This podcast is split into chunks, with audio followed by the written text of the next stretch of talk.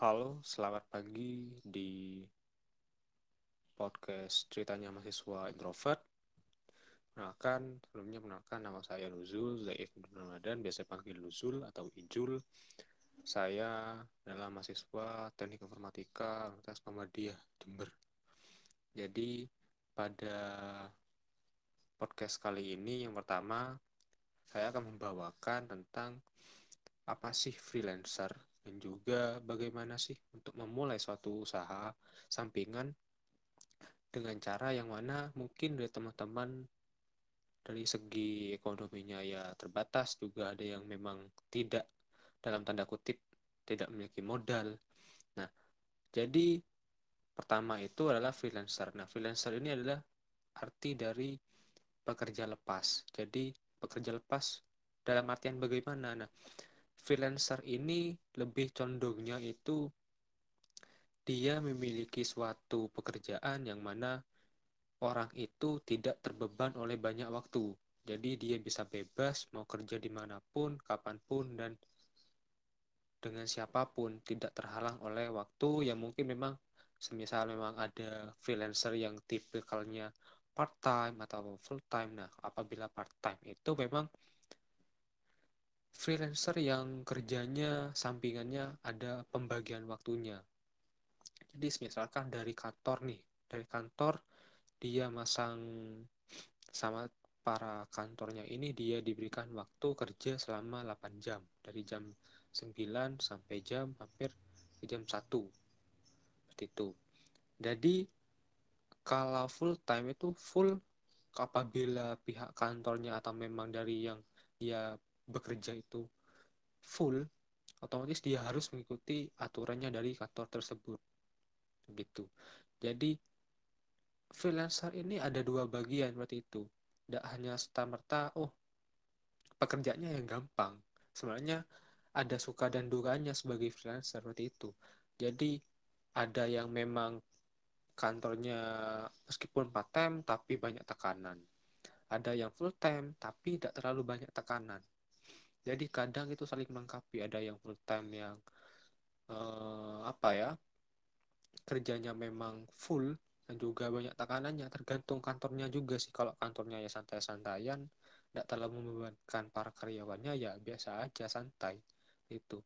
Nah berhubung aku ini memang sebelumnya sudah hampir tiga tahunan tiga atau empat tahun berjalan sebagai freelancer uh, yang paling saya rasakan itu pada saat ada suatu konsumen yang memang menawarkan saya menjadi freelancernya dia. Jadi saya sudah mengajukan freelancer, tetapi dia deal hanya saja dengan apa ya? Sebelumnya yang harus dihadapi oleh freelancer itu adalah suatu ketentuan. Bahkan ketentuan yang bagaimana. Jadi apabila kamu mau berjalan di sebagai pekerja lepas. Jadi otomatis kamu harus punya apa ya punya identitas juga punya kebijakanmu sendiri. Nah apabila ada klien yang memang menggunakan jasamu setidaknya kamu memberikan kebijakannya kamu sebagai freelancer kepada si klien tersebut itu. Bagaimana caranya? Nah sebelum melakukan freelancer kamu langkah baiknya membuat suatu kebijakan yang mana kalau contohku sendiri ya jadi bahkan ada yang bikin jasa web nih ke aku. Harganya 500 ribu. Harganya 500 ribu oke sampai hampir deal. Tetapi sebelum itu aku udah apa ya tidak memberikan ketentuanku. Otomatis pas sudah deal udah berjalan programnya udah jalan minta pengembalian uang. Karena alasan yang kurang apa ya kurang mengenakkan bagi aku sendiri. Nah eh, kebobolanku pada saat di situ. Jadi saat sampai kini baru kemarin-kemarin ini aku menggunakan kebijakanku sendiri. Jadi apabila memang klien itu sudah deal 500 ribu dia harus menyetujui menyetujui kebijakanku sendiri. Akan revisinya dua kali. Otomatis para konsumen hanya harus mengikuti anjurannya dari kebijakannya sini lebih dari itu ya kan di ketentuannya itu sudah dikasih tahu. Apabila lebih dari dua revisi otomatis dia harus menambah dana atau berikan biaya tambahan dengan biaya tambahan yang memang diminta oleh para si freelancer tersebut itu.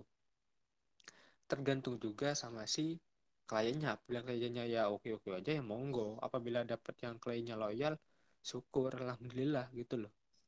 Nah lalu uh, freelancer apa sih yang paling memang banyak diminati untuk di tahun-tahun ini? Sebenarnya tahun-tahun ini tahun yang memang sangat banyak peluangnya bagi aku sendiri menurutku.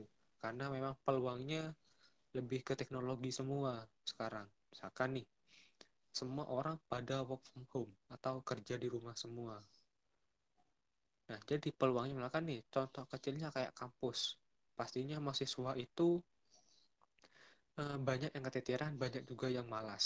Nah banyak yang keteteran tapi dia masih sempat untuk mengerjakan tugasnya. Ada juga yang malas tapi dia tidak sempat mengerjakan tugasnya. Jadi peluangnya ada di situ ya kan? E, buka usaha nih.